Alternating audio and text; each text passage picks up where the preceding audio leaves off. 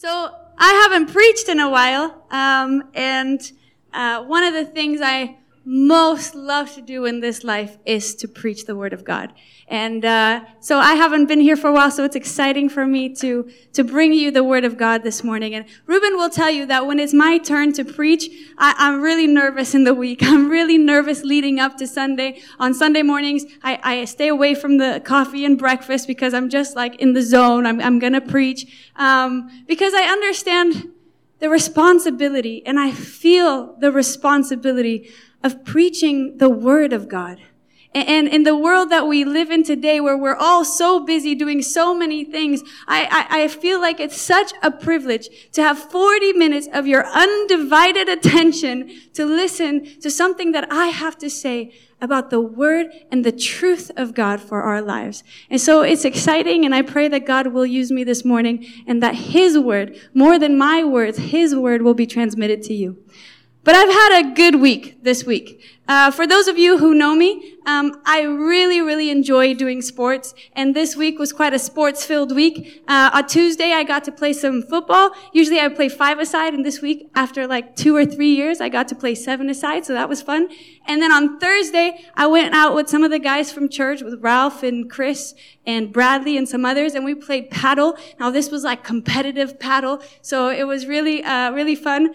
Um, and and I've just I've grown up playing sports, and uh, one of the fondest memories that I have of going back, if I think of of the time when I used to play competitively, one of the favorite memories that I have is that pre-game feeling. And for those of you who played competitively, even in school, you'll remember that pre-game feeling where anything could happen. You're so excited, you have butterflies, you're in the locker room putting on your, your equipment, your cleats, and, and you have, you have your music in and, and everybody has their pre-game, pre-game playlist. And so you're listening to that, to that music and you're in the zone. And then you walk out on the pitch, especially in team sports, you walk out on the pitch, everybody's excited, and right before the game starts, the coach or the captain will call the whole team together, together for that team huddle, right? And we have a picture of it just so that you, you, you envision what it's like. And everybody gets together, and whether it's the captain or the coach, they'll give that last minute strategy of what we're gonna do, that play that we're gonna do, and, and, emotions are, are, are flying, everybody's feeling all sorts of things, and you get all excited, everyone's inspired, and then you'll do some sort of chant. Usually it's about how, it's a, some song about how we're gonna win and how we're the winners and that's who we are. Uh, and then you'll count to three. One, two, three, break. And everybody kind of like just breaks. And now imagine if you're watching this, right? And I'm sure you've either been in a huddle or you've watched a huddle. Imagine if you're watching this and right as they count to three, one, two, three, break. Everybody's excited. And instead of running out into their different positions to play the game and to run the play that they've just talked about, they would kind of just walk over to the side and sit on the bench. It'd be weird, right? I mean, you'd be looking at this, at these players like, what in the world is going on?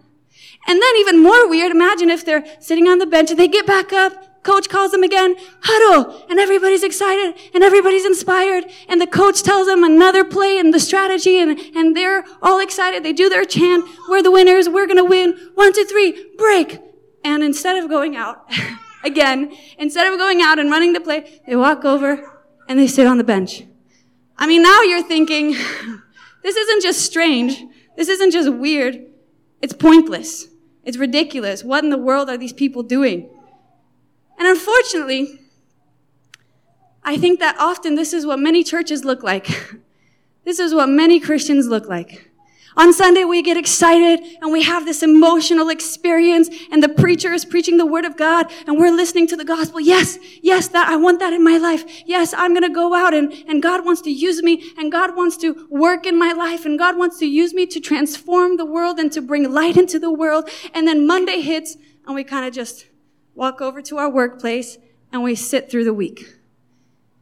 And as we've been doing this message series about the Holy Spirit, our aim is that we would not just listen to the Holy Spirit. We not just, not just know about the Holy Spirit, but that we would actually invite Him into our lives so that He can use us in our workplace. He can use us in our universities. He can use us in our families and that we would allow Him to change us and use us and transform us so that we're not just excited on a Sunday, but we're living out our faith everywhere we go because that is what Christianity is all about. God wants to use you. And this morning I'm going to be speaking about, last week Pedro spoke about the fruits of the Spirit.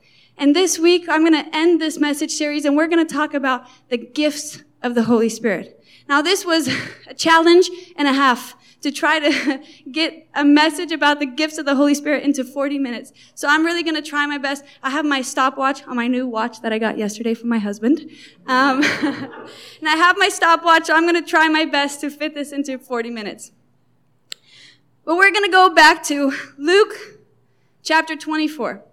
And Reuben began the message series with this chapter, and it's, it's the last conversation, in-person conversation that Jesus has with the disciples. After that, it was all Zoom. No, I'm just kidding. but it's the last conversation that Jesus is having with his disciples before he goes back to heaven. And as Reuben mentioned in the beginning of the message series, by now, the disciples, they knew Jesus. They had walked with Jesus for three years. They had seen him teach. They had seen him preach to thousands of people. They'd seen him heal. They'd seen him do amazing, miraculous gifts right in front of their eyes. I mean, they had seen Jesus hanging on a cross, being killed. They had seen Jesus die right before their eyes. And now here he is standing right in front of them. They knew that they knew that they knew that this was the Son of God. This was the Messiah. And they were ready. They were fired up. They were inspired to go out into all the world and fulfill the Great Commission and a Great Commandment and obey the Great Commission. And for those of you who don't know, the great commandment is the commandment that we read in the Bible to love the Lord our God with all of our hearts, with all of our souls, with all of our minds, and to love our neighbor as ourselves. And the great commission is the commission that Jesus gave all of his disciples. Now go out into all the world, making disciples of every nation, baptizing them in the name of the Father, the Son, and the Holy Spirit, reminding them of the things that I have taught you. And that's why we're going to go out today and and we're going to baptize Noah and we're going to baptize Valeria because we want to fulfill the Great Commission. And so the disciples, they were ready. They were ready to go out and, and tell all the nations of everything that they had seen and everything that they had heard, bringing light into darkness. And yet Jesus, as he finishes this conversation with them, he says, okay, now the first step is just stay put. The first step is, is don't go anywhere. He tells them in verse 49, he says, And now I will send the Holy Spirit, just as my Father promised. But stay here in the city until the Holy Spirit comes and fills you with power from heaven. And so the first thing we need to understand when it comes to being a Christian is that without the Holy Spirit living inside of us, we can do nothing. Everything we have, every breath, every talent, every gift, is from the Holy Spirit. That's why Jesus didn't just tell them, hey, James, uh, you're a pretty good public speaker. Go out and, and preach for me. Hey, um, Thomas, you're pretty good with money. Maybe you should go out and, and be an administrator. Hey, he didn't do that. It wasn't based on their personality skills. It wasn't based on some trait that they had. No, Jesus says, man, you guys, you guys, you're going to need the power of the Spirit. You're going to need his strength. You're going to need his wisdom. You're going to need his perseverance to go beyond your capabilities. And so as Christians, we need to understand that in order to fulfill the great commandment, in order to obey the great commission, we need the spirit to go beyond our limitations, to go beyond our personality, to go beyond our resources. We need the power of the spirit. And secondly, when the Holy Spirit comes to abide in us, everything changes. And it's exciting. And it's inspiring. And it's amazing. You see, it's impossible to invite a supernatural God to live inside of our hearts and to expect things to stay the same. The Holy Spirit comes into our hearts so that we might live our lives in a radically different way. So that we may love in a radically different way. So that we may forgive and we may give in a radically different way. So that wherever we go and whatever we do, we create impact and we create change that goes beyond our own limitations, that goes beyond our own imagination. Paul says at one point in the Word of God, he says, listen, now it's no longer I who speak, it's no longer I who live, but it's Christ who lives in me. And the life I now live, I live by faith in Christ who loved me and who saved me. And so when the Holy Spirit comes, it's no longer just you living, it's Christ living inside of you. And so what are these gifts? We're talking about the gifts of the Holy Spirit. What are these gifts? Now, I don't know about you, but I like receiving gifts. I thought that uh, gifts wasn't one of my love languages, but I'm starting to reconsider. Those flowers that came with the watch were really nice. but the Bible describes God as being a good father who loves his children and who wants to give beautiful gifts to his children. So what are they? In Acts chapter 1, we read that the disciples did just as Jesus instructed. They stayed in Jerusalem waiting for this helper that he had promised when all of a sudden the Holy Spirit comes. And we call this the day of Pentecost. Now, I don't have time to go into it this morning, but go and read Acts chapter 1 and read about this moment when the Holy Spirit comes and he fills the believers and provides them with supernatural gifts that enable them to serve serve God with power and with ability. And in 1 Corinthians, Paul lists some of these gifts. And we read, I'm not going to read the verses, but I, I put them there so that you can take notes and read them later. And so that you know that I'm preaching from the Word of God. but in 1 Corinthians, Paul lists some of these gifts being wisdom, knowledge, faith, healing, evangelism, prophecy, discernment of spirits, speaking in tongues, interpretation of tongues. If some of these gifts don't make sense to you, please come and speak to us and we'd love to explain more about these gifts. And then in Romans, Paul mentions other gifts like service, teaching, exhortation, generosity, leadership, mercy, and compassion. And the list goes on. The Bible says that, that there are different kinds of gifts. There's all kinds of gifts, but the same Spirit distributes them. Now, the most important thing we need to understand about the gifts of the Spirit, and actually about any gift, is its purpose. If Ruben was to give me a really expensive perfume and I just thought it was a box, I'd put it up for decoration and I'd be terribly misusing that gift. This week on Friday was Joe Day's birthday, um, and they're not here today. They had a wedding yesterday in Faro, but it was her birthday and um, a few of us got together and bought her what I think is a really cool present. But as she opened it on Friday morning, it just looked like a box. and she wasn't quite sure what it was. And she, and the first question that she asked was, what is this for? and you can ask her what it actually was. I'll leave that curious to you. Um, but that's the first question we have to ask. The Holy Spirit gives us beautiful and incredible gifts, but we have to ask Him, what are the gifts for? What is their purpose? And it's when we don't ask this question that we either ignore or neglect the gifts or we completely misuse them. And so what are they for? In Romans, Paul is writing to the church in Rome, and he says this in his letter. He's saying this to his friends. He's saying this to brothers and sisters in the church. He says, I long to see you, that I may impart to you some spiritual gift to strengthen you. That is, that we may be mutually encouraged by each other's faith, both yours and mine. Now, in this translation, this expression, impart to you some spiritual gift, it might be misleading because it sounds like Paul is saying, I can't wait to be with you to help you get a gift or, or to, to give you some spiritual gift, but, but that's not what it's saying. The text actually means that he wants to give them the benefit of his gifts. In other words, he's saying, I long to see you that I may use my gifts to strengthen you, that I may use the gifts that the Holy Spirit has given me to strengthen your faith. And so we can learn from this verse that spiritual gifts are for strengthening others. We receive gifts from the Holy Spirit not to keep them for ourselves, not to hoard them, but, but to give them to others, to edify others, to bless others, to strengthen the faith of others. And in this letter to the church in Rome, that's what Paul is saying. Man, I can't wait to be with you so that I can use the gifts that the Holy Spirit has given me to bless you and to strengthen you. And Paul knows that, that his brothers and sisters also have been given gifts to meet his needs and to encourage his faith. And so often Christians spend their time trying to identify which is their spiritual gift. Proudly naming their gift as if it was some possession that comes from their, from themselves.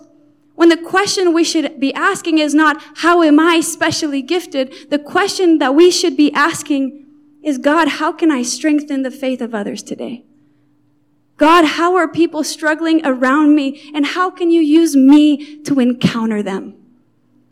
A spiritual gift is an expression of faith that aims to strengthen faith. God, I believe in you. And God, I, I want to be used by you to strengthen others so that they may be reminded of who you are, so that they may be reminded of your promises. And somehow, God, use me so that they can come closer to your love. And then in 1 Peter chapter 4, we read, God has given each of you a gift from his great variety of spiritual gifts. Use them well to serve one another. Do it with all the strength and energy that God supplies. Then everything you do will bring glory to God through Jesus Christ. All glory and power to him forever and ever. Amen. And so in this passage, we understand that spiritual gifts are meant to serve others and in everything they're meant to glorify God. They're meant to exalt God. And so when we are given gifts, the Bible says that we shouldn't boast about them. We shouldn't become arrogant about them. When you have a gift, you should use it in such a way that people don't see you, they see God in you. That when you lead, people don't see your great leadership, they see God in your leadership. They see God in your hospitality. They see God in the wisdom that you share with others. They don't see you, they see God. A gift is not just a cool personality trait. A gift of the Holy Spirit is a channel for God to be revealed through you. Now notice how in this verse in 1 Peter, it says God has given each of you a gift. Now when Peter wrote this letter, he wasn't just saying, dear pastors and worship leaders and really cool people of the church. No, he's talking to the whole church. He says God has given each of you a gift. All who seek him, all who believe in him, all who invite him to live in their hearts. God has given each of you a gift. And now I, I need every one of you in this room to understand that gifts are not just for a few. They are for everyone. The Bible says in Galatians that in Christ we are all children of God through faith. And it says there is now neither Jew nor Gentile, neither slave nor free, nor is there male or female, for you are all one in Christ Jesus. And at Riverside, we believe that the gifts of the Holy Spirit are for all believers with no distinction all who are faithful to Him, all who seek Him, all who are hungry for Him, all who are hungry for the Holy Spirit to live inside of their lives. The gifts are for everyone with no distinction. That means that God can give any gift to anyone, however He pleases, regardless of age, regardless of gender, regardless of how long you've been a Christian. If gifts are meant to edify the body and to bring glory to God, we believe that no one is excluded. Now, some Christians think that God does not give certain gifts like leadership or teaching to women, for example. And while I respect them and I love them, I clearly disagree. Because when Reuben and I, we read the scriptures as a whole, we can't help but conclude that God can and will use anyone however he wants to transmit his unending love for this world. And not only does the Holy Spirit not discriminate between people, but he also doesn't withhold certain gifts from the church today. Some Christians are what you call cessationists. And in a very simplistic explanation, cessationists believe in miraculous gifts like prophecy and healing and speaking and interpretation of tongues. They just don't believe these gifts are available for the church today. In their line of thought, these kinds of revelatory gifts, they, they serve their purpose in the early church to validate the gospels, but now that the Bible has been written, they're no longer necessary. And again, I love and I respect any Christian who will side with cessationism. We can still worship together. We can still do church together. We can still do life together and serve the same God. But I have to disagree with this line of thought. At Riverside, we're what you call continuationists. We believe that all the gifts are still available. If we go back to the day of Pentecost when the Holy Spirit came and first filled the believers, we read that Peter got up and he started preaching. Now this guy was just a fisherman. And next thing he's speaking with boldness by the power of the Holy Spirit. And the Bible says that just on that day, 3,000 people decided to follow Jesus. And we read this is what he was saying. Each of you must repent of your sins and turn to God and be baptized in the name of Jesus Christ for the forgiveness of your sins. Then you will receive the gift of the Holy Spirit. This promise is to you, it's to your children, and to those far away, all who have been called by the Lord our God. He doesn't say the Spirit, and, and nowhere in the Word do we see that somehow the gifts stop or any of the gifts were no longer available. Peter, in this passage, he doesn't say, hey, this promise of the Holy Spirit and the gifts of the Spirit is just for you guys and maybe your children, but then it kind of stops with your grandchildren. We don't read that in the Bible. And so the power of the Spirit is for everyone back then, and we believe the gifts are available for us today. God will use anyone, however he wants, whenever he wants, to strengthen our faith and to glorify his name. And so we know what the gifts are, and we know why God gives us these gifts. The last question is, how do we live these gifts out in our lives? How do we live these gifts out in the, in the church? And the first step is, we need to desire the gifts. We read in 1 Corinthians chapter 14, verse 1. Pursue love and eagerly desire the gifts of the Spirit. Pursuing love and desiring gifts are completely interconnected. You can't pursue love without gifts and you can't pursue gifts without love. On the one hand, when we love God and we love our neighbors as ourselves, we will want to do anything. We will be willing for God to use us however He wants so that we may be an expression of His love for Him and for other people. And on, on the other hand, we cannot desire the gifts of the Spirit without love. In 1 Corinthians chapter 13, we read that we could have all the gifts in the world, but if we don't have love, then they mean nothing and they achieve nothing. See, there's two types of people in the church. Some of you don't eagerly desire the gifts of the Spirit because you don't think they're for you. You don't think God wants to give you the gifts. Okay, maybe God wants to use Gabby, maybe God wants to use Ruben, Jameel, Don, but not me. I can't sing. I'm not all that wise. I, I, I, am not a good leader. I don't have the gift of hospitality. I, I, I can't speak in front of five people, never mind 50 or 100. And you don't desire the gifts because you have this false understanding that somehow they're about you. But listen, that's the whole point. God does not depend on your capabilities to use you. I'm not preaching because one day I realize, huh, I can speak in front of people. I guess I'm going to do this.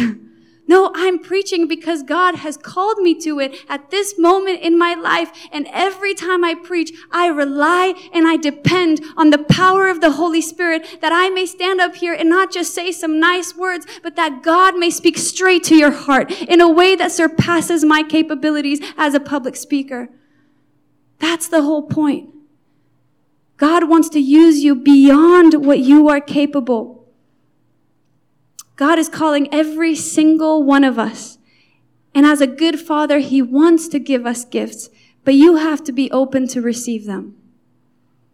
When you are a child of God, and I, I want to emphasize this, when you are a child of God, you are enough because He qualifies you and He equips you and He chooses you to do great and miraculous things.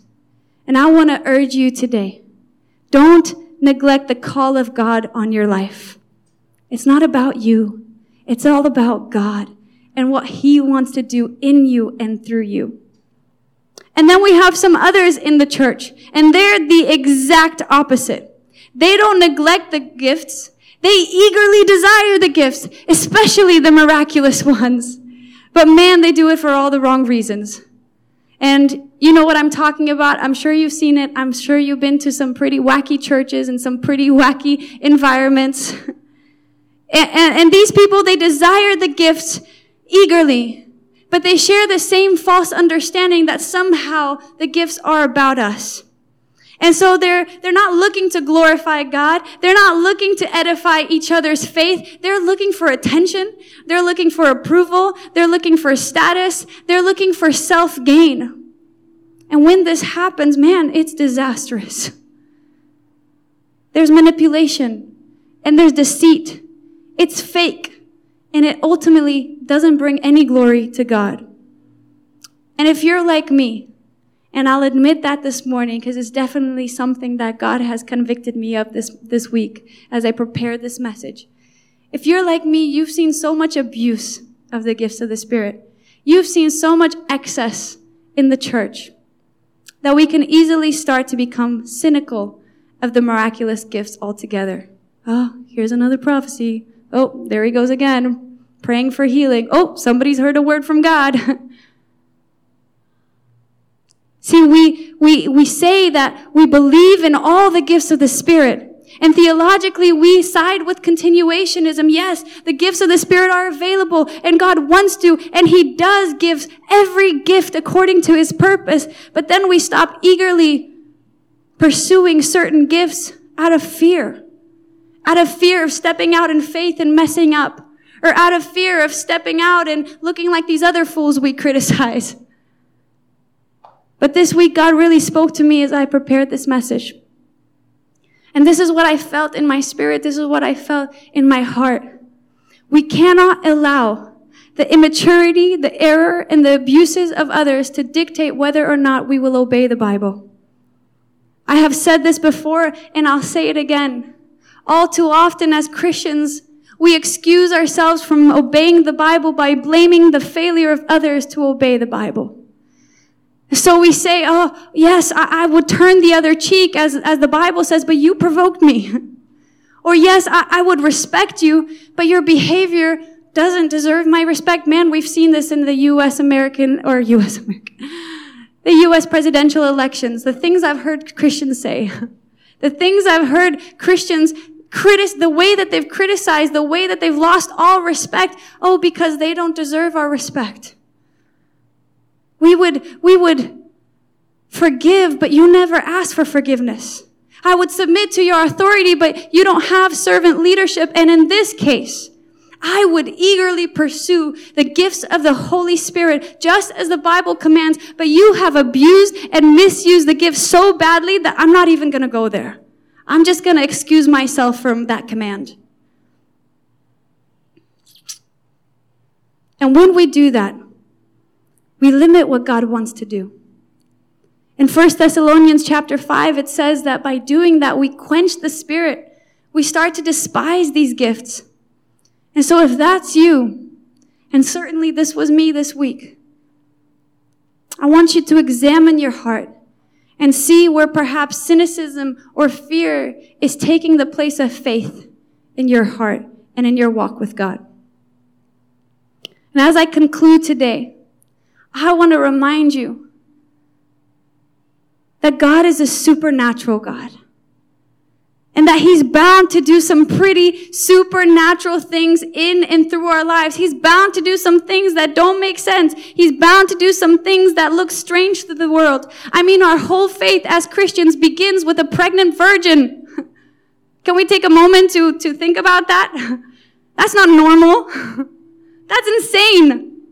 A supernatural God is bound to do some supernatural things in your life. Things that are beyond your imagination. Things that don't always make sense, but are for His glory according to His purpose. And this supernatural God, He wants to abide in you through the presence of the Holy Spirit. And He wants to empower you with gifts, with supernatural abilities so that you may strengthen each other's faith and bring glory to God. Now, I'm not talking about superpowers.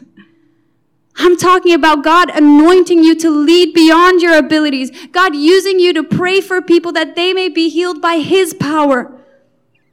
God using you to encourage others.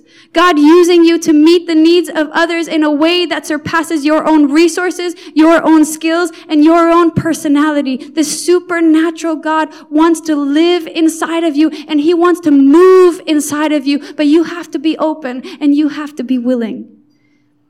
And lastly, I want to encourage you to pursue love and to eagerly desire the gifts of the Holy Spirit. Be willing to say yes to God when He calls you.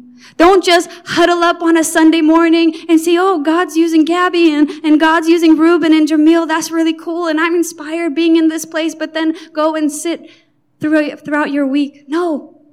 Be willing to say yes, however God calls you. Be willing to be used by Him. Meet the needs. Don't, don't over spiritualize the gifts of the Holy Spirit where you have to identify exactly which is your gift. No. Meet the needs of the people around you. Be sensitive to the calling of the Holy Spirit that as you're working in your cubicle at work or as you're sitting in your classroom and the Holy Spirit says, Hey, hey, that person's struggling with their sleep. Maybe you should go and pray for them. Hey, that person's struggling and they need some counseling counsel. Maybe you should go and, and give them some advice if, if they, if they open up, if they open up for that. Hey, as you're in, in your, in your day to day in your routine and the Holy Spirit shows you that, that somebody's really struggling with loneliness, will you be used with the gift of hospitality as you just say, Hey man, come over to our house, have some dinner with us. Be sensitive. Don't just huddle up and then sit throughout the week. The Holy Spirit wants you to go out into your different positions and run the play and be the light in the darkness. And eagerly desires means, I'm going to ask the, the band to come up. To eagerly desire the gifts of the Spirit, this is what it means. Start with the Bible. And I've quoted a lot of scripture just in this message. But go, go home and read 1 Corinthians 12 through 14, Romans 12, Ephesians 4, Acts chapter 1, and there's different, different portions, different scriptures of the Bible that speak more on the gifts of the Spirit and ask God for understanding. Number two, pray. Seek the fullness of Christ and allow Him to speak to you. Allow Him to anoint you. Allow the Holy Spirit to, to impart gifts on you to edify your faith. Number three, consume sound teaching and testimonies. Now, there's a lot of misinformation on the internet. There's a lot of fake news about the gifts of the Holy Spirit. So don't just go home and Google gifts of the Holy Spirit. I encourage you, come to Ruben and I, and we'll share some, some teachers that we think are good teachers of the Bible, good teachers of what we believe is the right interpretation and the right application in our lives. Consume sound teaching and testimonies. And lastly, just meet a need. Just be attentive to the people around you and be willing to say yes when God wants to use you. As a child of God, as a father, He wants to give you good gifts, but you have to be open. And I want to remind everyone today the gifts are not just to edify each other here in these four walls. That's what Alana, Alana, Alana, that's what Alana was saying. Church is not just about these four walls. So many times I see Christians that they want to see the gifts of the Holy Spirit and they want to see healing and they want to see speaking in tongues and they want to see prophecy at church, but then they go home and there's no healing at home and they don't pursue the prophecies at home or in their workplace. No, the Holy Spirit doesn't just want to move here, even though he does want to move here. But he wants to move outside these four walls. Jesus himself said, I didn't come for the healthy. I came for the sick. I came for those who need a doctor. And the gifts are meant to bring glory to God that he may be revealed through you. And so ask him, God, how, how can you use me? How can you use me in these gifts? Don't become proud. Don't become arrogant about them. It's not about us. It's not about doing some pretty cool supernatural thing as if it was out of our own doing. It's about a humility to say, God, you're the reason that I sing. You're the reason that I live. Come and do whatever you want. Come and have your way in my life. And I asked Jamil to sing this song that we're going to sing now. And I want you to, it's a new song we haven't sang here, but I want you to think about these words and make them your prayer. It says, God, I'm not going to stop you. Do whatever you want to do. Have your way, your kingdom come, your will be done. I want to be used by you. Here I am. And when you do, man, God does incredible things.